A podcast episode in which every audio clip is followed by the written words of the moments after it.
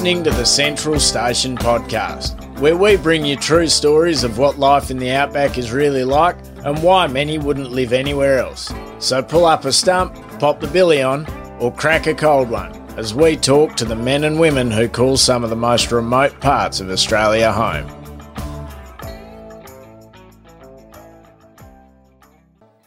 Lamboo Station is unlike any of the other cattle stations we've spoken about on this podcast.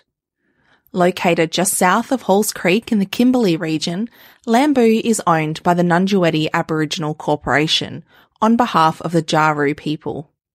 The property was purchased in 1994 by the then Aboriginal and Torres Strait Islander Commission through the WA Aboriginal Lands Trust and handed over to the Jaru people in the same year.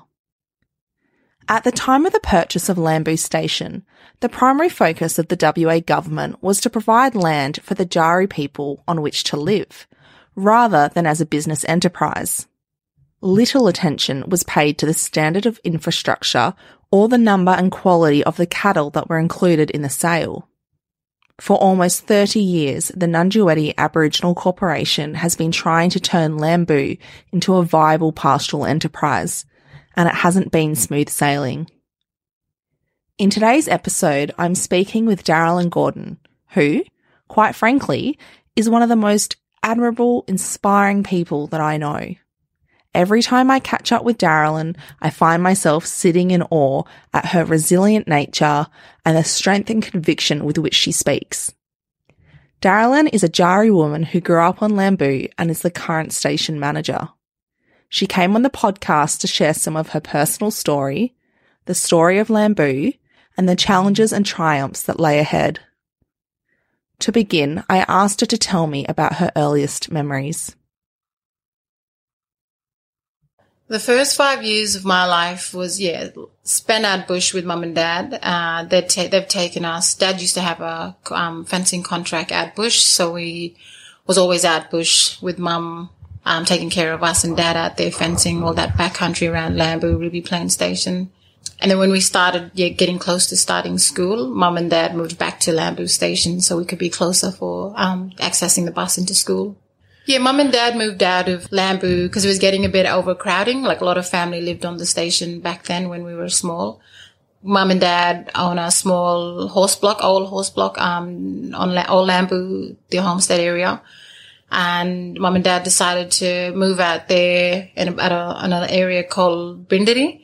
It's sort of like a rocky little hill flat area. And mom and dad decided to build the block there with little to no help sometimes. The two of them built us. Uh, dad found a hand-me-down canvas, which we were told back then was an old army um, canvas. So dad turned that into a big triangular shaped tent and put sheet irons around it that fit. Like it was pretty long. It was like I reckon good maybe 10, 10 or more meters in, um, just enough to sleep. My older sister, me, my younger brother, mum and dad, dogs would sleep outside.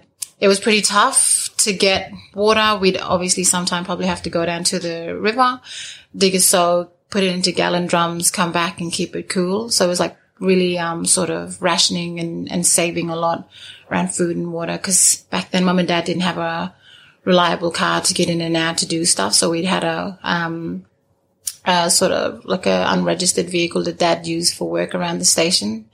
Yeah, it was fun, really fun. I think the whole, um, mem- my memory of them, how we were getting the block sorted, and it was just exciting. Like I didn't think of it when I go back and look at and me- remember how things were. I'd think, wow, like who'd want to live like that? But was the best thing ever. How they've um, and they made sure we were okay, so there was nothing to complain about. I'd say going out bush, spending a lot of time out bush, learning about, you know, st- stories that our old people, dad and mum took us out a lot camping. My grandparents, they'd go prospecting. So we'd go camping with them. They are my best memories, um, because we got to learn more about who we are, um, Dreamtime stories and also like our totem dreamings. Um, we call them Jardins. So mum and dad would tell us stories about yeah, our, our Dreamtime dreaming stories and obviously exploring the country and getting to learn more about the area. So we lived at the block. So we'd go to and from, like back and forth to the station if we needed to get maybe water, wash our clothes, or just go visit the grandparents, even if it meant jumping off the bus on the station and mum and dad picking us up and then going back to the block.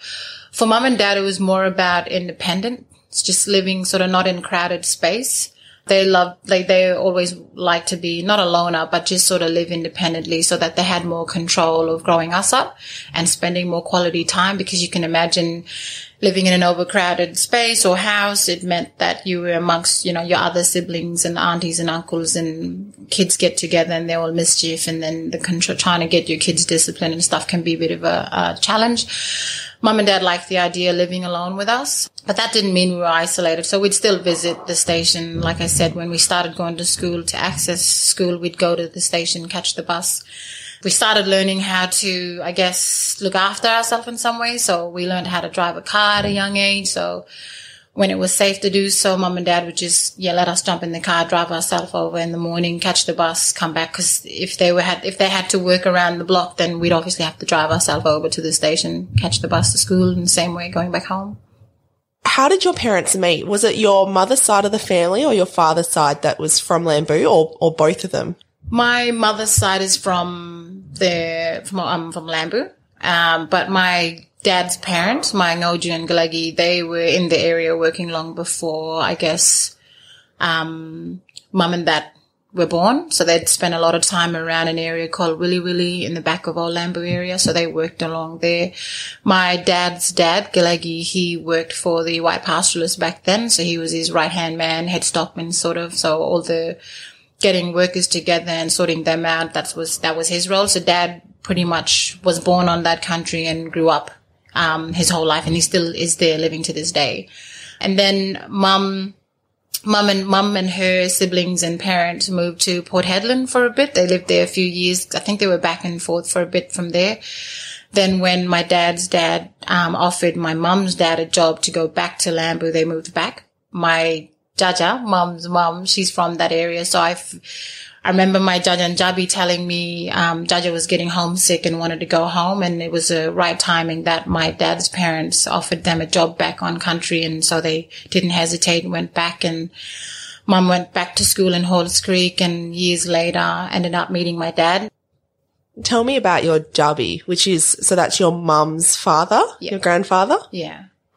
So he was um he was tough old black guy, I should call him, because he was He's originally from Derby area. He was taken from Derby when he was six. His mum's from um, the Gibb River, Bedford Downs area, from what we were told. Um, and he was taken to Mullabulla uh, and was placed in the mission there and spent the rest of his upbringing on Mullabulla. Years later, when he met my grandmother, then he started wandering around, working around the area. So he really built a name for himself for us kids growing up, he was really hard on us, tough on us. He was, you know, you'd never get away with whinging about a lolly if someone had more than you. You weren't allowed to miss school because education to him was very important. So you either had to have a broken leg to give you the excuse not to go to school. And um, mind you, you'd have to hide all day um, if you missed that bus because he would literally go and head count because he'd look on the bus and sometimes if he saw that one head missing from out of like maybe eight of us, then he'd go looking for, and he knew you'd missed school or missed the bus and you was in deep, deep trouble. So you'd have to hide out all day because that's how he, he that's the person he was. He wouldn't let, let you get away with one thing. Um, same time, he was very loving and caring, never really showed much of the loving because he was always tough love from him. But um, the best storyteller ever. He, every time something would go wrong or something good or he wanted to settle us down, he'd just start telling us story. And that's kind of how he figured, um, storytelling was one way to get our attention. Uh, for me personally, he was my number one person. I just idolized him as a kid growing up. I loved his stories and was so fascinated because every time he tells stories about how he was when he first started in the yards on the mission from the old people he learned from and how it go from learning about culture, country, and then to breaking in horses and mustering was just, I think that gave me a lot of inspiration. And I just really looked up to him and just admired that person he was. And I still do to this day. I think a lot of his storytelling really shaped me into the person I always knew I wanted to become. So after he left the mission, Uh, and then I guess throughout his adult life, what kind of work did Jubby do? He drove, he was cattle droving all around the joint. There's, um, a few stories about him. Um, so he, you know, droving cattle all the way up to Queensland, um, up to Wyndham, worked for a lot of, um, pastoralists around the Kimberleys, even down in the Pilbara area. So he done a, done a lot of, um, cattle work in his time. He was like, he was, um, there's stories that Jaja and sometimes his children tell, like I know mom tell us some stories about when he was drinking, like all the past trauma he'd experienced growing up on the mission really deeply affected him.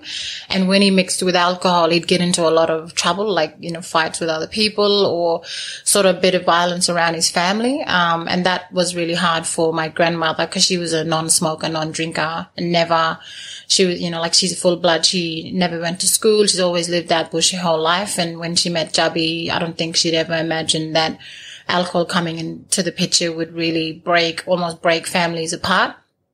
And it did destroy, you know, the love that they had for each other, but that didn't sort of stop them from commit their commitment for each other and, you know, sticking it out until the end. Um, but yet I can't say that it didn't because it definitely did. And he, when he quit drinking, I think he was in his mid to late thirties um, he was so against um, alcohol.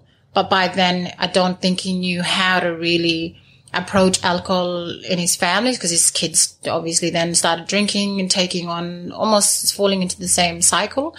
Um, so he was, yeah, he was big advocate and not wanting alcohol around um, children or his family, but it was kind of a, for us, I feel like a little bit too late by then when he did um, decide to stop drinking.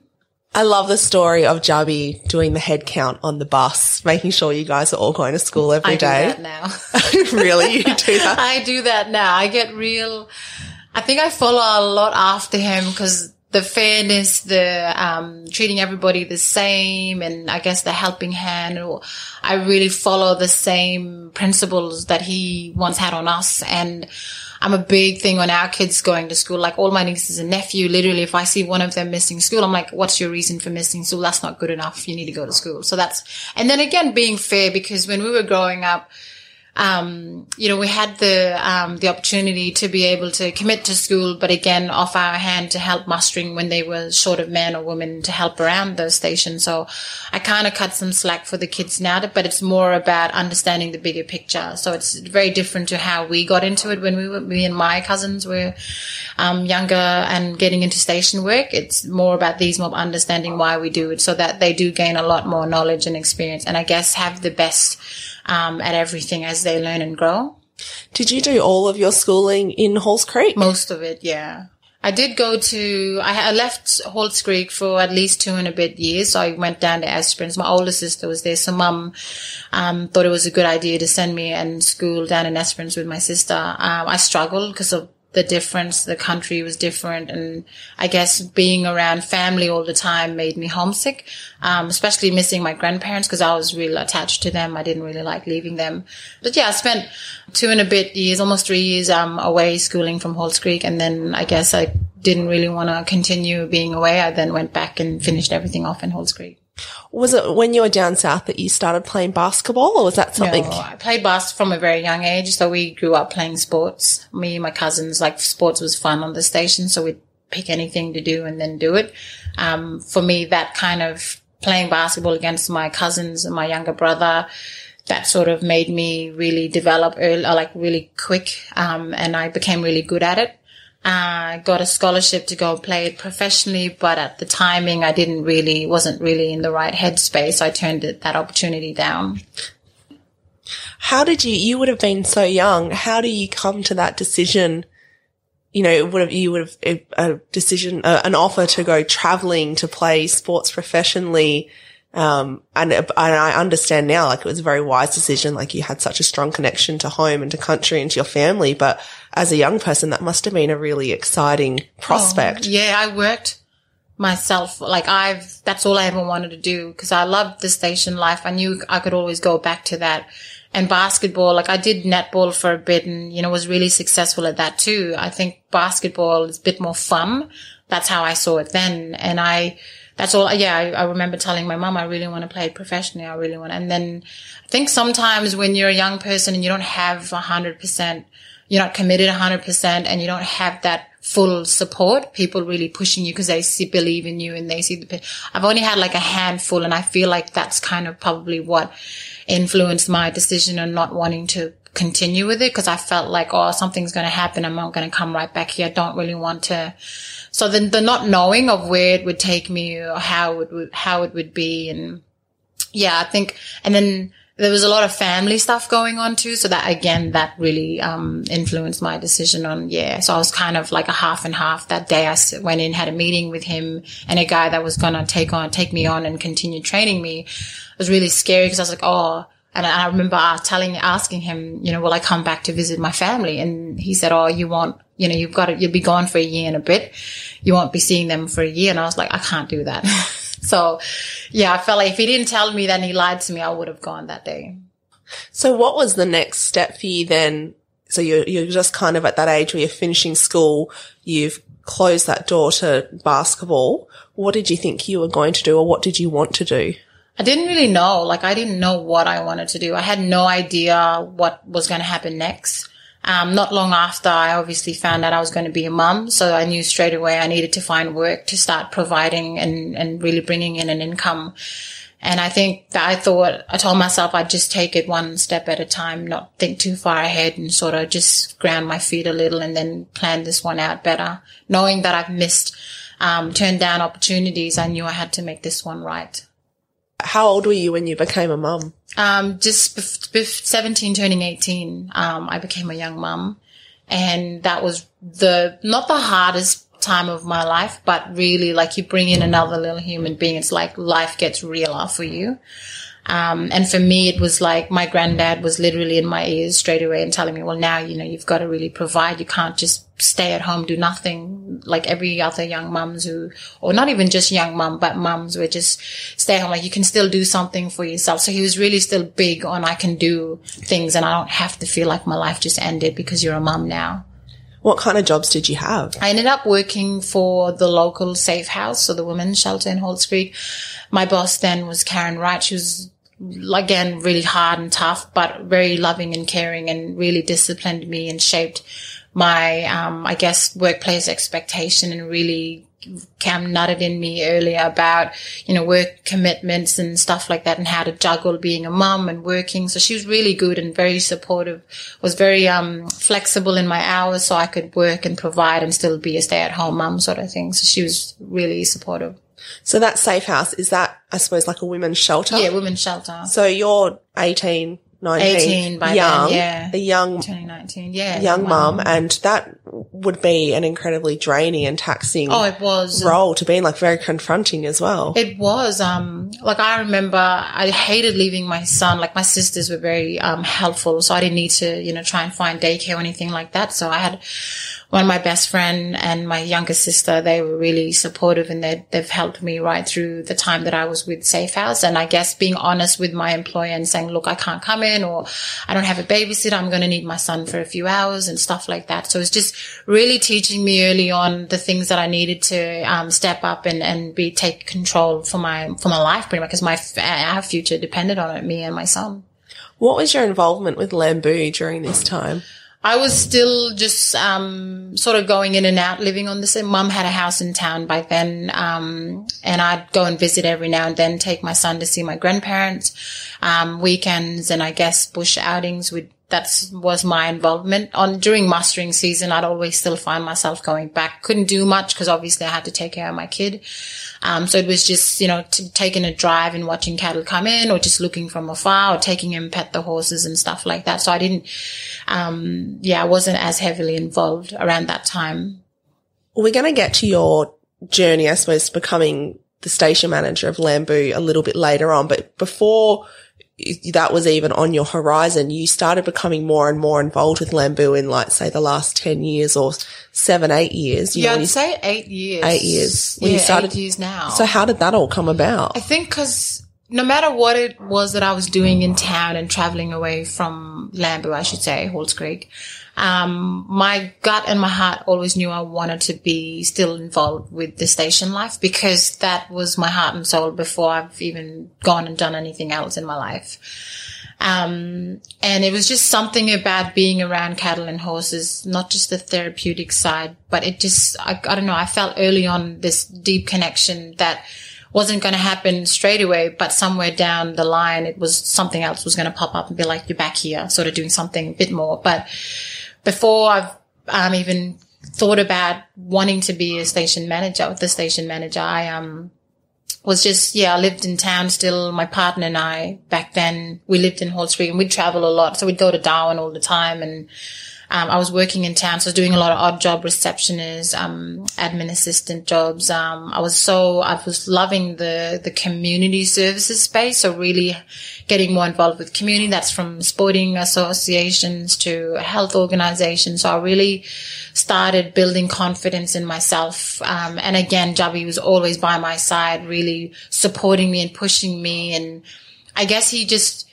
knew early on the sort of person I was that he didn't want that part of me sort of not doing anything with it. So he was always big on, you know, just if, if it's, get do something and even if it's not what you like you can always move on doing something different. Like you don't just have to stay in something for too long and get bored and tired and then lose you know the spirit or the passion about wanting to do other things. Move on and because you're never going to know what you want unless you start figuring out and having a go giving things a go so that that saying about you know don't say you can't do it if you haven't tried it sort of thing. So i kind of applied that way of thinking into all the jobs i've started. And i'd sort of get odd jobs and, you know, last for like six months or a year or two years. And I felt that after a while, I'd rather, um, see myself, you know, in a job for two years or more. At least then I was building enough, um, understanding about how the services are, um, building all the confidence I needed, I guess, learning different skills and meeting new people, different people and learning a lot from others, not just from my family and what I was, um, what I'm used to, um, but stepping out of my comfort zone and really sort of, yeah, breaking down personal barriers as well. So what was that first step to coming back to Lamboo in more of a professional capacity? Was it when you, I know you got to do some courses, the grazing for profit courses. Was that sort of your first involvement kind of at a different level? Yeah. So I, I don't know, like I was always, you know, um, working as a station hand. So just off, you know, providing, um, help to the manager or the other station hand workers, which are, which are all family. My first involvement was, um, I guess applying to be a board of director for the station. So the station falls under an Aboriginal corporation and the Aboriginal corporation is run by its governance. And, um, I guess I wanted to start getting involved and understand the background. So I, I started out and I got into being a board of director and there I started learning about the background to the organize or to the corporation and I could feel that I wanted to do more. And then when the grazing for profit, um, training came up, my uncle asked if I wanted to do it. I said, Oh, hell yeah, I definitely want to do it because I read about what they provide in the training. And I was like, this is exactly the sort of learning I want to start getting myself into. From there, I think that first grazing for profit, which was in 2016, was held in Kununurra. Some of us from around the Kimberley cattle stations, we all went to it that would have been the first time it actually struck me that I actually wanted to continue this road. And then hopefully, um, if it meant that I would get more, um, skills and ex- build a bit more, um, yeah, skills in myself that I'd, yeah, think about management. But at that time, I still wasn't thinking about management. I suppose we should probably stop and establish how Lamboo works and how it came to be in your family and uh, how it works with an uh, Aboriginal corporation because it is quite uh, different to mm. other structures or other stations around Australia. And so with how Lamboo came into your family, I'm just going to read out a sentence here that I picked up from a, uh, a case study. So it says, the property was purchased in 1994 by the then Aboriginal and Torres Strait Islander Commission through the WA Aboriginal Lands Trust and handed over to the local people in that same year. So I suppose what I'd like to ask you about this is so the land was purchased and given back to your people. How do you, and I'm just, I'm anticipating what other people may be thinking as well, but also what I'm curious about is how do you know how many, um, people you have and who I suppose can, yeah, how do you decide who is, um, there, that's a good, good, good point. Um, by then, like before that, it was even given back. My family was already living in the area, um, and so family groups were didn't have to be established. They were already living in the area, and already knew about who was part of what area at the time. Um, and when it was given back, it was like with no hesitation. The family came together and created what they call now a members to create the corporation sort of thing. So having advocates like my two grandfathers, Jaja, uh, Jabi and Galegi, that's my mom and dad's dads. They were very well spoken people, so they were able to interpret, you know, what was happening, the transition from working for the, and then now taking back ownership of it. So they were still in the picture and the family groups were already still in the area when it was sort of given back. I suppose I'm wondering, uh, so say when the land was first handed back, there would have been, let's say, 30, 40 people. I'm just going to pick mm. that number. But as time goes on, the family will grow and grow and grow. And one day there may be three or 400. So I'm just wondering at, when it gets to that point, how the station supports and oh, provides, yeah. like when the family keeps growing. Yeah, like not, I mean, I think we're at like 200 to 300 right wow, now. Wow, okay. I think, I could be wrong, but I think there's like 200 and a bit. And a lot of the, what, what I'm seeing now with Lamboo is not everyone want to work on the station. They might want to come back, live in and visit the area, but not necessarily want to work there. There's a very handful of few of us that still, you know, want to be living and working in that space. But for those who want to just come and be part of the season thing, don't expect, you know, a financial income. If we can, um, afford it and it's in the budget, we'd like to say, you know what, for you, you know, because we appreciate what you did. Let's help with your fuel or so we find other ways to give back to them for helping out. But in the, our long-term plan is eventually, you know, when there's family want to come back and live and work on country, hopefully by then we've got um, you know, we're economically viable, sustainable. The cattle industry is growing fast. So if we can really bring in and make a good profit and good turnovers, then I guess that's where we want to be hoping to aim for is being able to employ our own people back on country. And, um, pro- producing cattle is not the only, um, thing we're looking at in terms of bringing back income so we can create employment for our people. We're looking at other things like, you know, starting a rangers program and applying for funding so that we can, if people rather do more on the land rather than with cattle, then we've got two ways of really creating jobs for them. And I guess partnering up with the local gold mine so that if people like more to work around machinery or admin. So it's just creating opportunities where we see people wanting to work in that space. I want to read a little bit more from this case study just to give a bit more context to uh, Lamboo, because as an Indigenous lease, it, it, really has come about under a very different set of circumstances to the uh, to the non-Indigenous leases in the Kimberley. So this case study says. At the time of the purchase of Lamboo Station, the primary focus of the WA government was to provide land for the Ngunjiwirri people on which to live, rather than as a business enterprise little attention was paid to the standard of infrastructure or the number and quality of cattle that were included in the sale. So essentially, from my understanding, the land was given back to live on, but it is a pastoral lease and to, mm. to keep that land, you have to meet certain criteria of, as, as everybody does to keep their pastoral leases. There's rules. So it's kind of a, a two-headed gift or like a. Yeah. It was, like a double double edged sword. Yeah. Like here's your home, but also you've got to you've got to do this to if you want to keep living here. Yeah. yeah. My mum tells me a really like a heartfelt story where she, exactly what you read is true because when they've given it back, we were told that um, mum tell a story like the, there was really um, there's you know really few cattle, shorthorn cattle hardly anything to work with. So basically it was like giving back with hardly nothing to do anything with. Um, and only a few people knew what to sort of do to get things going. And I guess when they made contact, and I, I don't know if it was deepered at the time, but someone's come out and they had a yarn about it. Like Lamb was sitting, what mum called was on a red flag. Like every year after that was just a struggle and they were barely making ends meet to pay for, you know, the lease to continue, you know, running cattle. Um, so then they had to, you know, find other ways and the idea of subleasing to bring in extra financial help was kind of the only option for them. And they signed a deal with, I think was Ruby Plain back then. Um, to get sublease money coming in to help out with income to then, you know, buy things and I guess pay for the lease and, and then started coming up with plans and how to grow the herd a little more. I think around then dad became the manager. So then there was a few things happening that was going well a bit. Um, but again, it was just struggling every year to get to where we are now. So what are the, what have the challenges been from your perspective for, for Lamboo kind of from when it was given back to today? When I think of it, like I, it really, sh- should I, am I allowed to say the word shit? Because it really shits me because I feel like it almost to me make me feel like they've they wanted us to fail. They've set us up to fail. Like, why would you just leave 300 or lesser cattle on an indigenous cattle station? You've been there working with these people for that long. You take everything with you and they got nothing to do anything with. No money, no nothing.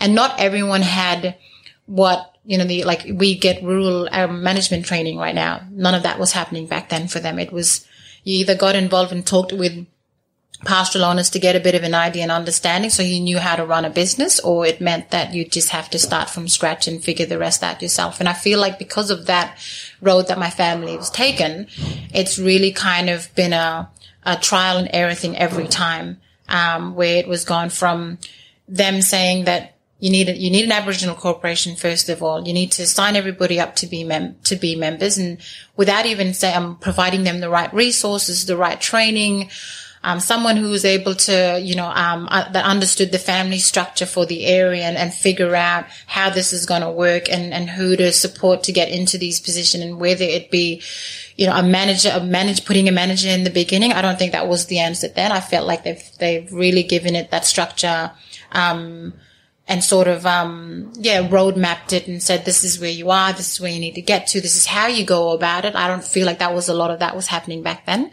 Um, but with the little support that they did have, um, really got them to sort of create something that might, wouldn't work nowadays because we do things different, but it really given us all these, um, trips and falls to get up and then sort of figure out a different way to do it. So I, I know you'd actually told me off air before we started recording today that another challenge that you've seen Lamboo have over the last 30 odd years is capacity building. What do you mean by that? So capacity building, I'm meaning like, you know, within, within our, um, sorry, so I mentioned earlier, Lamboo is the trading name and it falls under Ngunjiwirri Aboriginal Corporation. Ngunjiwirri is overseen by our board of directors, which is our governance board um, lack of capacity building. We're not getting the right training um, to build our skills and knowledge in how to run the governance ourselves or be more responsible and take the ownership of, you know, running the cattle business, then we're always going to be continuously relying on outside support. So yeah, where we, where we lack the right, where we lack the skills to run um, the governance or run the governance and business, we in, we engage with um, independent advisors and consultants. And I guess now the conversation is what used to not work. So as I mentioned earlier, what the challenges were early on in the years. Now that I'm a lot older and more involved and, and now doing running the management side of things, I can reflect on what wasn't happening or what didn't be implemented in the first place to now saying, well, every time we have an independent advisor and consultant, um, there's going to be that two-way le- learning so that when they leave, the skill sets are staying with us and we can build on that so that the long term sees us being a lot more independent and um, can run the show independently, run the business independently.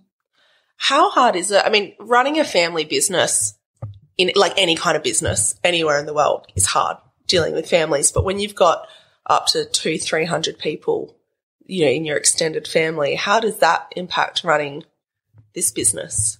It's like a circus, Steph.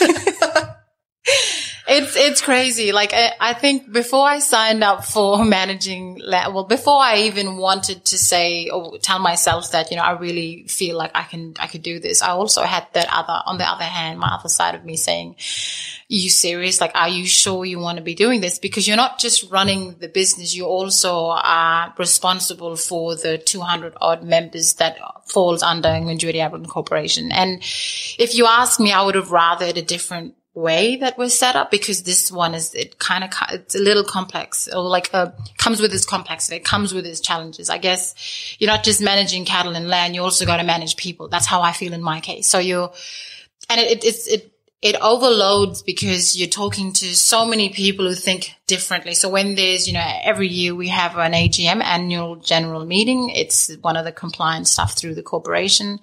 And you feed back to members of how the business is operating. How is it going? Are we tracking along really well? So you want to share successes, but you also, you know, want to find it in you to talk about what's not working so we can sort of, um, find ways and put ideas into place to work on it so that we don't have to keep coming back to a halt. And that part I find is most challenging because not every single family members who, who have ties to Lamboo understand how cattle business works. They think it's really easy. They come up and talk about things that, you know, you, you, you want to bust the bubble, but you kind of have to find a sense of humor. So it, a lot of the times I'm finding myself having to explain and give big mob of background information as to why we can't just give you money when you think you can come get money or you want a job every time you, or you think that there's a job all the time. Well, unfortunately, unless it's, unless it's the season, I can't really afford to pay you on in an off season because we're not a biz, we're not in a position where financially we can employ more than 10 people every year. So we've got a budget and we have to stick to it because we'll run ourselves broke. So there's so many um, challenges and they change every time. So it's not always the same, but sometimes it can be um, the same thing we'd be talking about from five years ago. So even if Lamboo was running at full capacity, making a profit, you know, everything was going as well as it could be, there's no way the business would be able to support two to 300 people. Like Definitely that, not. that's huge. So how does, how, what do you think is the, the balance of, um, people wanting to stay on country or near country and there being a lack of, of employment opportunities. This isn't just for Lamboo, but anywhere, I suppose, in the Kimberley or rural parts of Australia for, for Indigenous or Aboriginal people, that there's a lot, you know, it, it, it is important for many people to stay on country. Um, but there aren't the jobs out there. So what do you think that, that balance is? Or how, how do we find these opportunities? Because I do hear sometimes with other, um, Indigenous stations or you hear things kind of put out in the media that this is great. We'll be able to employ all these people. But as you've just said, like there is a limited number of jobs, especially mm-hmm. as technology gets better and better. Uh, farming and agricultural enterprises everywhere are using less and less people. And again, even if you could employ a lot of people, you know, two to 300, and that's just in your case, it, it's just not going to happen. So how do we, for everyone else or the other people that want to stay out on country, how do we find a way for them to be independent, self-sufficient and empowered. That's so like you're right because we have this con we talk about this all the time back home and you know like I can't we don't have like you think about station work there's only a few like you know we're going to need you know a mechanic a bull runner um, you had stockmen, then you station hand crew. And when we think of season work, like we've operated two of our musters already, like two seasons already. I've only worked off six to seven people. So I'm not going to need 20 something to 30 people on the station. And we're such a small, we sublease the southern section and in the northern area, it's, so, it's such a small scale. Like we don't need a hundred people to come out and do jobs, but where we, if, if a family, so I, I like to try and, you know, give people something to do if that's what, if they got the initiative to, to wanting to do something. So I'm not always turning them away from work, but I'm very honest about what I can and can't do in terms of paying people. And like I said, look, we've had permanent staff members who've been here for the last 10, 12 years. Um, they know the ins and outs. They're going to be the people I'm going to rely and depend on most of the time. So if you're going to someone want to get, if someone's going to want to come and do something, it'll be us just saying like, you know, small to minor stuff that might not see them an income, but give them something to do. And where Lamboo was very different though, like we don't have a big community. I think in, um, earlier on when I sort of started tracking into this management space, we've, my family have all agreed that we don't want a community in the business. So where Lamboo runs as a pastoral station, we don't have a community where all the family going to want to come and live and think that there's going to be job for them. Um, we have a highway. We've got the northern and the southern, they're split up by the Great Northern Highway. And on the other side of the highway, opposite of the station, families are now building their own blocks we can support them in developing the block so they've got, they still can live on country. So they can still live on country and do what they want to do on country and come and give a hand during our season work. Cause if it's a good year and the market's really looking good in, you know, our turnover, then we could look at guaranteeing, you know, five more spots for someone. Um, obviously it wouldn't have to be, it wouldn't be full time. It'll be part time, um, or casual, just enough so that, that we can afford to pay them. But at the same time, it gives them something to do, but also encourage, we encourage them, if they're going to live back on country, you know, it, takes away the stress of, you know, um, rent and power and water. Getting a job, they'd be able to save a lot too, because Halls Creek's pretty expensive town to live in. And I can see why a lot of family want to move back on country and live and assume that where there's a cattle um, business, that there's going to be heaps of job. So I feel like giving a lot of family members, you know, a background where we sit right now financially and operationally for Lamboo really gives them um, more trust, but also more understanding of when they have to decide on where they're going to work, live and work. They got to want to be in an area where they can afford or get an income because Lamboo's just not there yet in providing them that. And I appreciate that they're all very supportive and love how we've, you know, come so far in the space of three to four years. But again, we're still 10 years behind on where we want to be. And I guess all the hard work, you know, takes a lot of commitment. So for me, I want to work with people who can commit themselves to, you know, some year or some time of the month, some time in the year, we might not see ourselves for pay because we've worked three months and can't pay ourselves. But again, it's promising in the new year if we set ourselves this year and then, yeah, so it's, it's, there's just so much. And again, it's just, it gets bigger and bigger and deeper as we keep thinking about the sort of challenges. And it really varies from business to community to family and country and, is what you're getting at then that so even if Lamboo was running at 100%, so you weren't subleasing and you were making as much money as you possibly could, you wouldn't be able to be financially supporting 300 people. So is that, but you're able to offer people, they're able, they're starting to build blocks so they can come back and live on country. But I suppose is the, the other side to that then that you, a certain amount of people will have to just get jobs in town or elsewhere. Mm, like yes. Lamboo can't yeah, and Lamboo, everyone. We're lucky because we're only half an hour drive out of town. And people can, you know, I've done it for so many years, lived on Lamboo on the block, as I should say, um, and drive myself in and out of town just to work. I was getting an income and I was able to save because I wasn't paying rent and water. During the season work, I'd appreciate the station from the support or help I'd get from them when we were building the block by going and helping when they needed, when they desperately needed extra hand because I wasn't worrying about an income because I had an income because I had a job in town. And I guess if you can, like we've always been encouraging that idea to family who've, you know, desperately said, I want to move back on country or definitely we'll help you where we can. But in terms of job, that's something you've got to work out for yourself in town. Where we can help, we will. But I guess you just don't want that to, you don't, I have never wanted Lamboo to be uh, a thing where family just heavily depend on Lamboo and then you know, the burden, the extra burden we have to cop is from family wanting a bit too much than expected. So there's no community on Lamboo, which I know is different to many of the other Aboriginal leases in the Kimberley. So does the Jaru people, do they have a community somewhere else or is everyone just kind of live in town? Like there's no actual community, you know, when no, we go out to is. other places. Yeah. So there's a, there's a, a place called Mount Dockrell, um, in the back, so the southern area of, um, so from Old Lamboo Homestead, you travel that road, takes you right to the back. So there was a community that was going to be, um, they had a plan mapping everything that was going to, you know, put a school, that was going to do everything out there and turn it into a community out there. But because of the distance and I guess the terrain of the country, like the ruggedness, the creek beds, and it was just, not sort of like not sustainable for the kids that were growing up there in terms of edu- access to education and to health and everything else, every other services that family needed access to. So that's when they decided to shift and not sort of continue with doing the, doing like building that place up as a community and moved it to the station.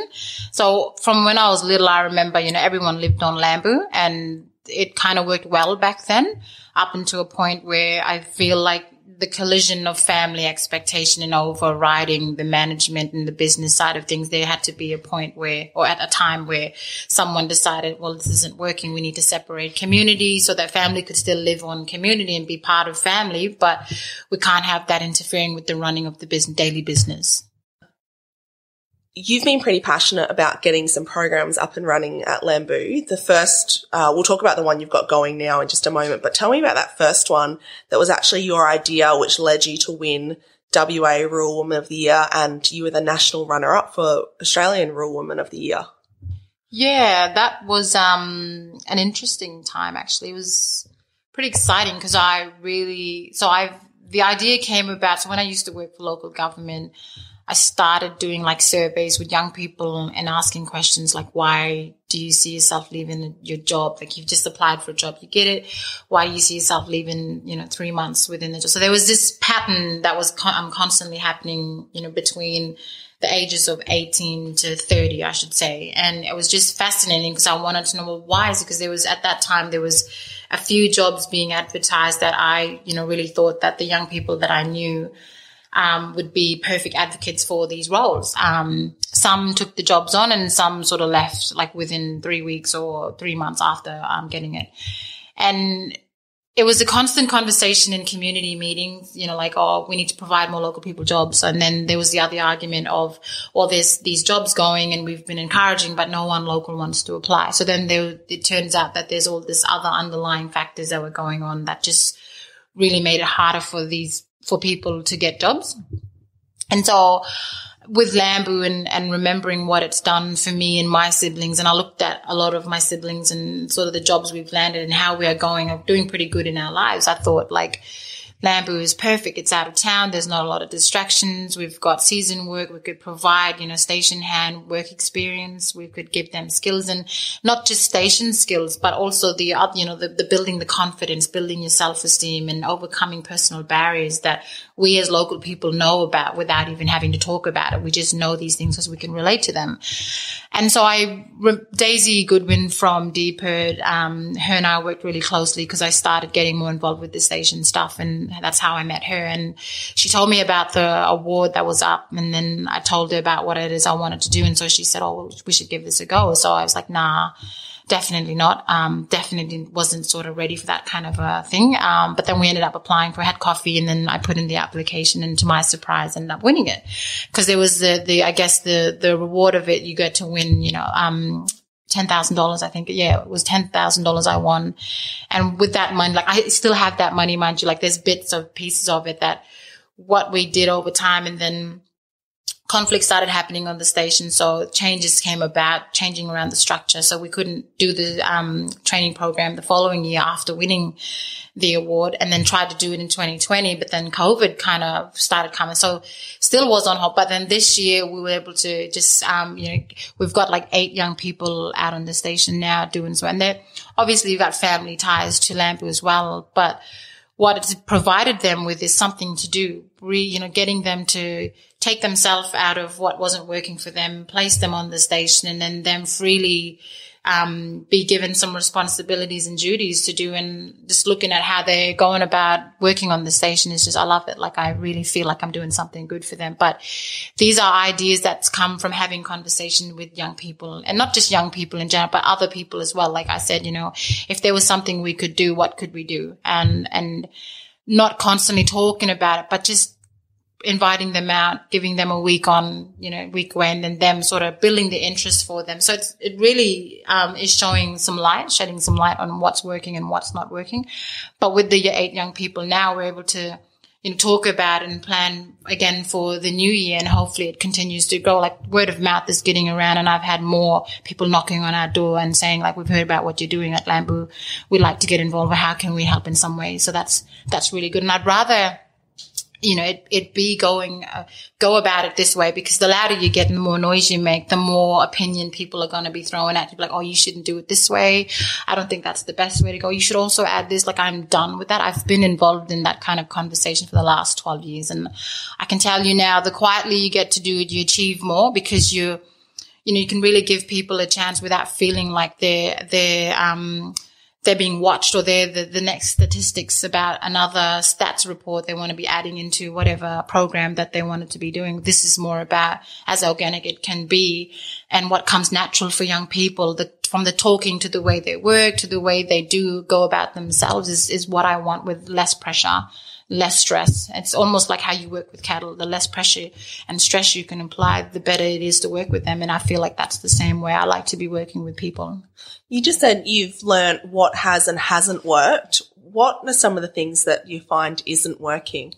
What doesn't work is, you know, when you like, and I know a lot of us had these kinds of struggles. So the lack of cultural understanding, cultural knowledge they talk about, it's, it's compulsory for everyone to, you know, like, and I, when I say that, it's when young people or when people apply for jobs, you know, you get the induction, you work inductions. A lot of us are so excited about getting the job and not worrying about what really is going on at home and all this community stuff that's really, you know, on our backs. We just want to get in there, get the interview, interview done and get the job. And then you do the job and then two, three weeks later, you realize the problem at home didn't really go away. So then you start finding the struggle, but you don't know how to talk about it to your employer to find a way for them one to give you the support or even find the balance and flex to help you get find the balance and flexibility so that you can still show up and want to go to work rather than feel like I can't do it, I quit, I'm done. And then disappear without even letting them know, you know, where you went. So there, there's some of the things that we've figured that doesn't, so that when we talk about workplace induction, when I get the young people out, we talk about, you know, what's expected of them and vice versa. You know, how do you, when you need help, put your hands up, ask for. So we've been there, like I've been in positions where I've felt like I can't ask for help or asking for questions is kind of a, you know, oh, put the shine your light on me and you um, spot me out of a hundred people sort of thing. With this, it's, I'm local. I know the issues. Um, we know how to go about trying to address our own problems, but it's, building other people's capacity, what I've learned and all the skills and knowledge I've got, I'd love to keep passing them on and how I can do it in a, in a respectful but cultural way as well is, is very important for a lot of, you know, when we talk about boosting indigenous employments in our communities or towns. It's finding an effective way to go about it. And the Rural Women's Award, it didn't really, it went on about the program, but for me, it meant more than just winning the award. It was about everything else I wanted to do for my community and find another, an alternative way of, I guess, giving back to community and, and again, and yeah, just another way of trying to create opportunity. So this program that you put up for in the award isn't so much about just churning out the next generation of, of ringers or jackaroos. Uh, it's about building confidence and skills and capacity in your people and your community that they can then take on to other jobs and industries if if they choose so. Exactly. Like it's it isn't and it's not just focused on the station work stuff. Like if I can help one person, you know, overcome anything that they've sort of held themselves back from and that's from little as greet and meet stuff to introducing yourself, comp, taking compliments and giving compliments to, you know, congratulating you, rewarding yourself, giving yourself on the pat of the back, giving yourself a pat on the back sort of thing. Like they're the little things, but they mean so much more as well. Like anyone can go in and get told to do a job, but I'd rather step by step that that young person understands it, but again can reflect on how do I feel after being able to do something I thought I would never get to do. So self reflections, you know, and, and setting small goals for themselves, realistic goals, things that they can look back and probably measure from time to time. Like how am I tracking? Oops, I've come across a, you know, a brick wall. How do I get around it or through it? What are some, who can I talk or reach out to? So it's them building those little skills because what we often do is when we get stuck on something challenging, we either give up or, you know, like we just come to a stop. We don't actually challenge ourselves to think outside the box, step out of our comfort zone. Let me try something, do some, something different here. So it's, it's those little life skills to, um, basic personal building skills, all of that. So, you know, get a little bit of leadership skills in there. And we do that with the young people on Lamboo where everyone takes turn on being a leader for a day. And I guess when I do, we do toolbox meeting, we talk about it with everyone. So everyone's on the same page. There's no one like title means nothing at the end of the day. We're all a team. Um, and we work as a team. We're there as a team and we enjoy it as a team at the end of the day. So if someone stuffs up, we all own the stuff up bit. Like no one will feel like you've made everybody's day even worse.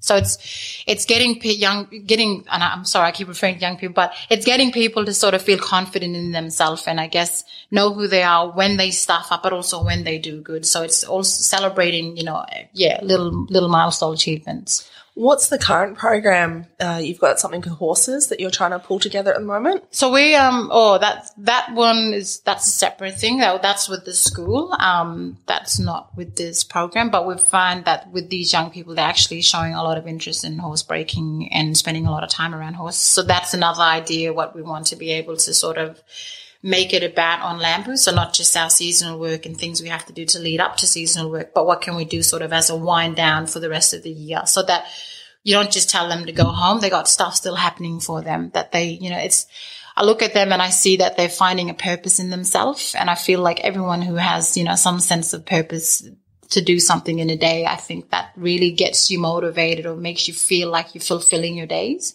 There's not a, um, you know, I'd hate to have a day where I feel useless or not really can give or take sort of thing. I feel I start to get really frustrated at myself or a little bit miserable. So I sort of feed off what if I was a you know if I was someone and needed help, what would I want to be doing or whatever. It's just yeah, thinking all kinds and and really having and I what I love most about what I do and how I do work is I love to reach out and yarn with a lot of people, not just in Lamboo and Halls Creek, but in places like, you know, I've got friends in the cattle industry, friends in the community sector, the health sector. So I just jump on social media and have a yarn or, you know, send a text and or catch up and just have yarns and see what others are doing and other and sharing these ideas and getting ideas as well and knowing what, you know, like what I want to take back and try out at Lamboo. But I'm lucky because I can get to do that on Lamboo.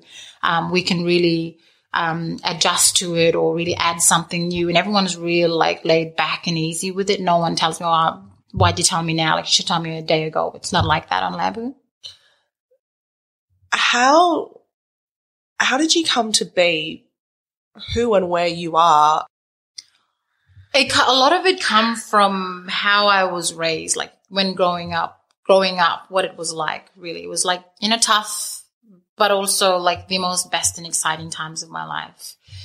Um, we've always struggled. Like I've told you a bit about how Lamboo struggled in the early days. It's kind of like my life. We we struggled early on, um, and because of those struggle, I'm grateful for. It's made me, you know, be the person in making decisions. What's going to better me? So if I want to change, how am I going to go about wanting change? And if it meant that I've got to, you know, lose a little, give a little, whatever it meant, just because I want to change and to improve, you know, my health and well-being, but also you know, those around me, my family. Then one of us, you know, stepping out of the the cycle or stopping this, breaking the cycle. It's you know, you we we.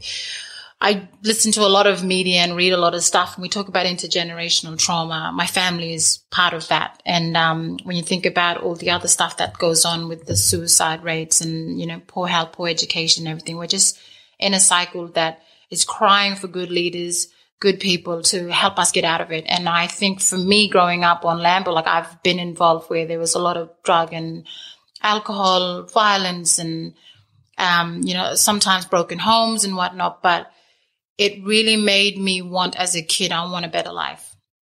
And I've always told myself that every, every year, every birthday, every Christmas, I'd always say, I want a better life. I want a better life. So I knew what I had to do as I got older to get there. But not to forget, you know, the family and the people I had along the way that helped me. I've, you know, not just family, but friends and school teachers and mentors and people I've worked with all had something that contributed to me making good choices for myself. And it really is that. And we've learned that back earlier in our childhood that, you know, it's making um, the right choices. And my jubby was big, big motivator on that. He was that person who really put us in our place um, taught us respect. Um, whenever we were ungrateful, he'd always put us in our place and told us a time when he was little and on the mission, what he didn't have and what happened to him. So it, that for me was like, well, why am I complaining? Like, I've got my parents here.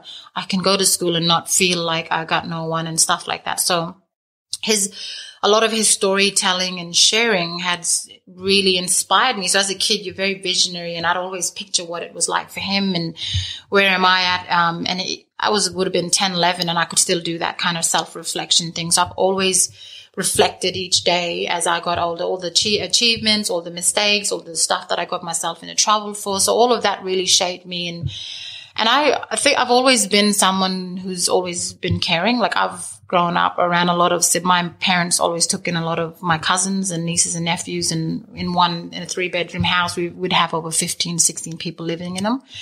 And I've always been like a, um, a, like the nurturer, always caring and looking out for everybody. So that hasn't changed. I'm still that person.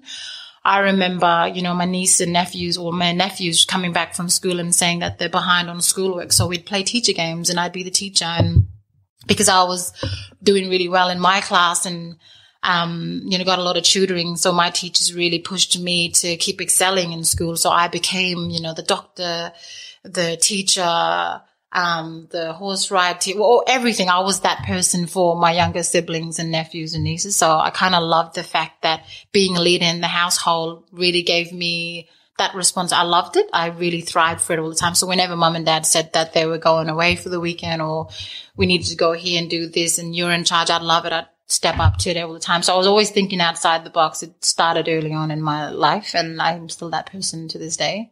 Seems like there's been it's it's a bit of a natural progression then from being the leader in the household uh, and being given that responsibility to stepping up to be station manager. What has that been like for you? How's that transition gone? That would have been well. That Steph, it's literally been like one of my most challenging time in my life. Like I can't believe how much I've grown um, as a person, matured as a person, and, and just the way I guess I view from successes, achievements to actions to, I guess, um, what was the word I was going to say? Um, yeah, I've, I've, it's been very challenging. I've, it wasn't easy. I mean, you're breaking down, you know, a female, a young Aboriginal female stepping into station management. I can't think of another Aboriginal female in my area that's done that or is currently doing that. I mean, wasn't an easy road. I remember my sister telling me that, my family telling me that, and I remember telling my parents, I really want to do, um, you know, I really want to step up to management. I feel like I'm ready. I've been doing all these training. I love it so much. I can't think of anyone else in the family who loved this just as much as I do. At the time of stepping into um, management, I was working for the WA police force, and I must tell you honestly, working there has been my most memorable time and I say that because it literally brought about a different kind of discipline. My way of thinking on how to handle issues is is was it wasn't what it was like when I worked for the police. For the boss then, Dean Bailey, the OIC for the Halls Creek Police Station, he would always say to me, "Take the emotions out of it," and I would never get. Used to do my head in. And I, I used to tell him, what the hell do you mean by that? So I'd go to these family meetings going with all these emotions and, you know, I was ready to rip someone's head off. But him keep telling me that take the emotions out. It's just a normal conversation. Picture it like it's a cup of tea. Everyone's coming for a morning tea and you want to have a nice, healthy yarn about an issue and you want to get through it together. If he had not introduced that way of tackling, I guess, conflicts, I wouldn't have known any other way than what I was used to. So because of that, I felt I was really maturing and how I came about try- changing the mindset of people who've been in this position. And I guess in the industry, it's all men, like everybody I'm dealing with now is still men. And I guess it was going in and getting them to believe that a woman is capable of doing it and trust in, you know, me that I can do it.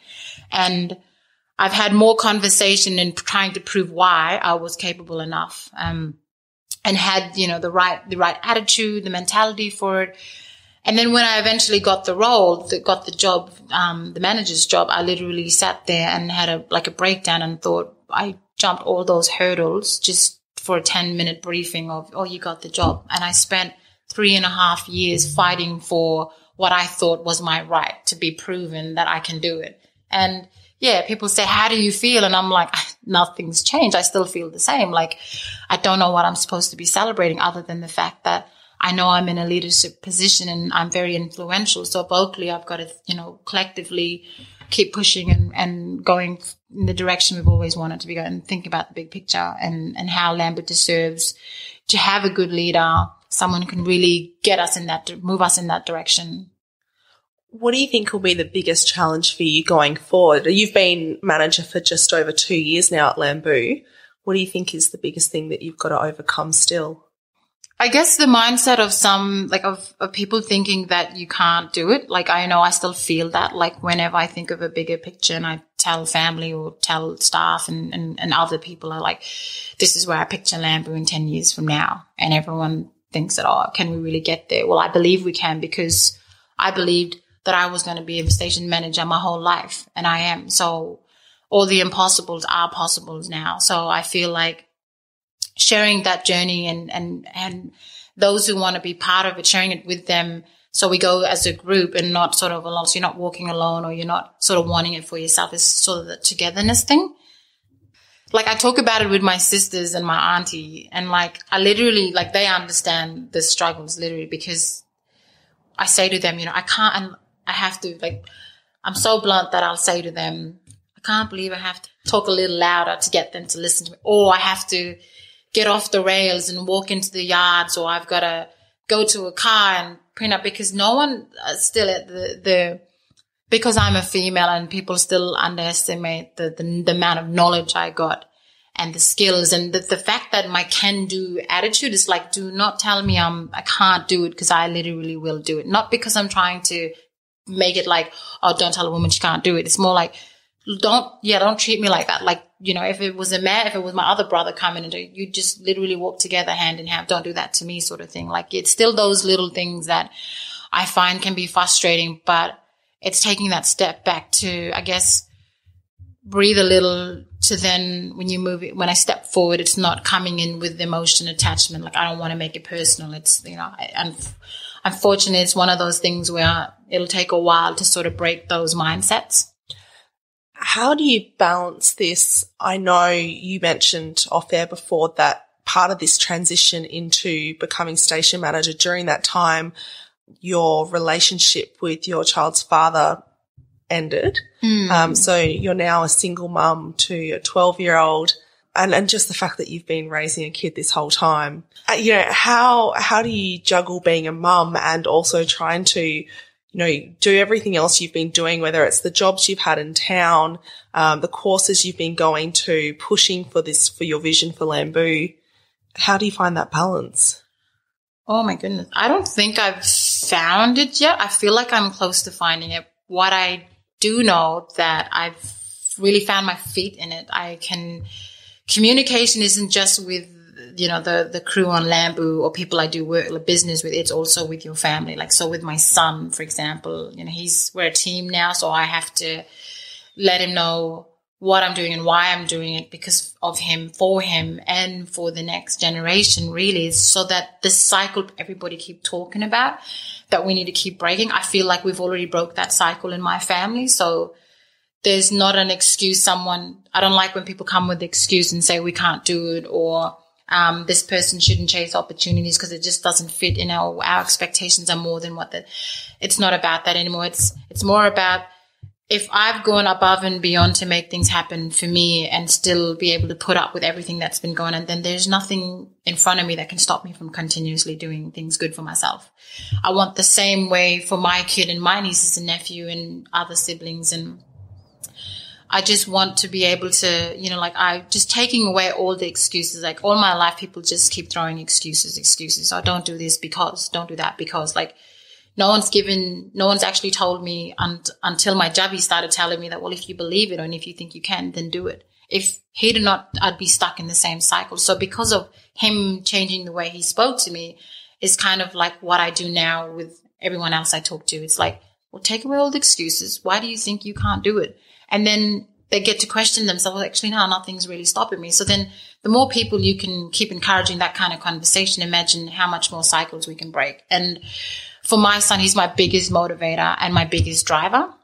From the minute he came into this world, he's literally all the reasons why I needed to be better and do better with myself, my life, and obviously be that role model, just like how my parents were for me when, when I was growing up. And I listen to a lot of other families and I'm involved in a lot of community organizations and committees and talks and we all talk about, you know, we need more role models, we need more leaders and, oh, you know, role modeling should start in the homes. And so, yeah, finding that balance is like, you're never going to know, like I've never known I was going to sign up for all this work. Like I can't believe how many things I'm, you know, involved in and how many people want a piece of me to be able to work with me. Um, just asking for help when I know I need it. So I'm not going to act like I've got my shit together because sometimes and some days I don't. Where there was so much successes and achievements, I've had also the same amount of fall downs and setbacks because of, you know, one, people not, you know, believing or people doubting you or people just negative toxicness. And so I found the balance to know the energy I need by removing myself from anything that don't do me any good. Now I'm much hard headed and stronger in saying, nope, I don't want to be part of that count me out. I don't want any bar of it. I know what I need to do and what I don't need to be doing when it comes to me wanting to live a life that I see myself, you know, in. And I only want the best for me and my son and my family and the community. So I feel like, yeah, what I do, I'm hoping, you know, I'm in hope that other people can, yeah, do the same. How do you look after yourself? Looking after myself. I don't even know how I look after myself. Uh, I do know that I do get a lot of um, me time more than I've ever had to. Um, going back on country with it, we've got more horses now on Lamboo, so we can just, you know, horses have always been a therapeutic thing. But going out bush and really touching back to reality, you know, talking to our people and asking them for strength and guidance and telling them, sharing them what we're doing is for the better because of them, I'm able to have this life. I'm able to have access to country. Yeah, mental health, emotional health, and spiritual health. And I guess I'm much more better at knowing what's going wrong in my life and knowing how to, you know, reaching out. I've got, you know, close friends and families that I trust sitting down and really, um, unwinding or venting to that I trust that isn't going to really turn to shit show. Um, but it's also spending more time with my son and I guess getting out on country and just going camping, fishing, swimming, all of that sort of stuff. It just does more good than harm. Um, and then it's just knowing when is enough is enough. Because as a leader, the expectations from community and others can be very demanding. So it's knowing, you know, when to say no and just sort of take time out from all that. Because it's not going to go away. It's just you need to sort of, yeah, re-energize yourself, reset. If you could turn back time and talk to your 18 year old self, what would you tell her? I would tell her, I literally actually wrote a letter to her 18, when I was 18 and when I was 25. And I literally said, some of what I'm doing now is kind of happening, but definitely be prepared. Like, be open to learning, like grow and learn and don't be afraid. Like literally, if anything I'm most proud of is never feeling afraid to take on you. And I've, I think I've told myself that when I was 18, not to be afraid. Um, yeah, just to keep moving forward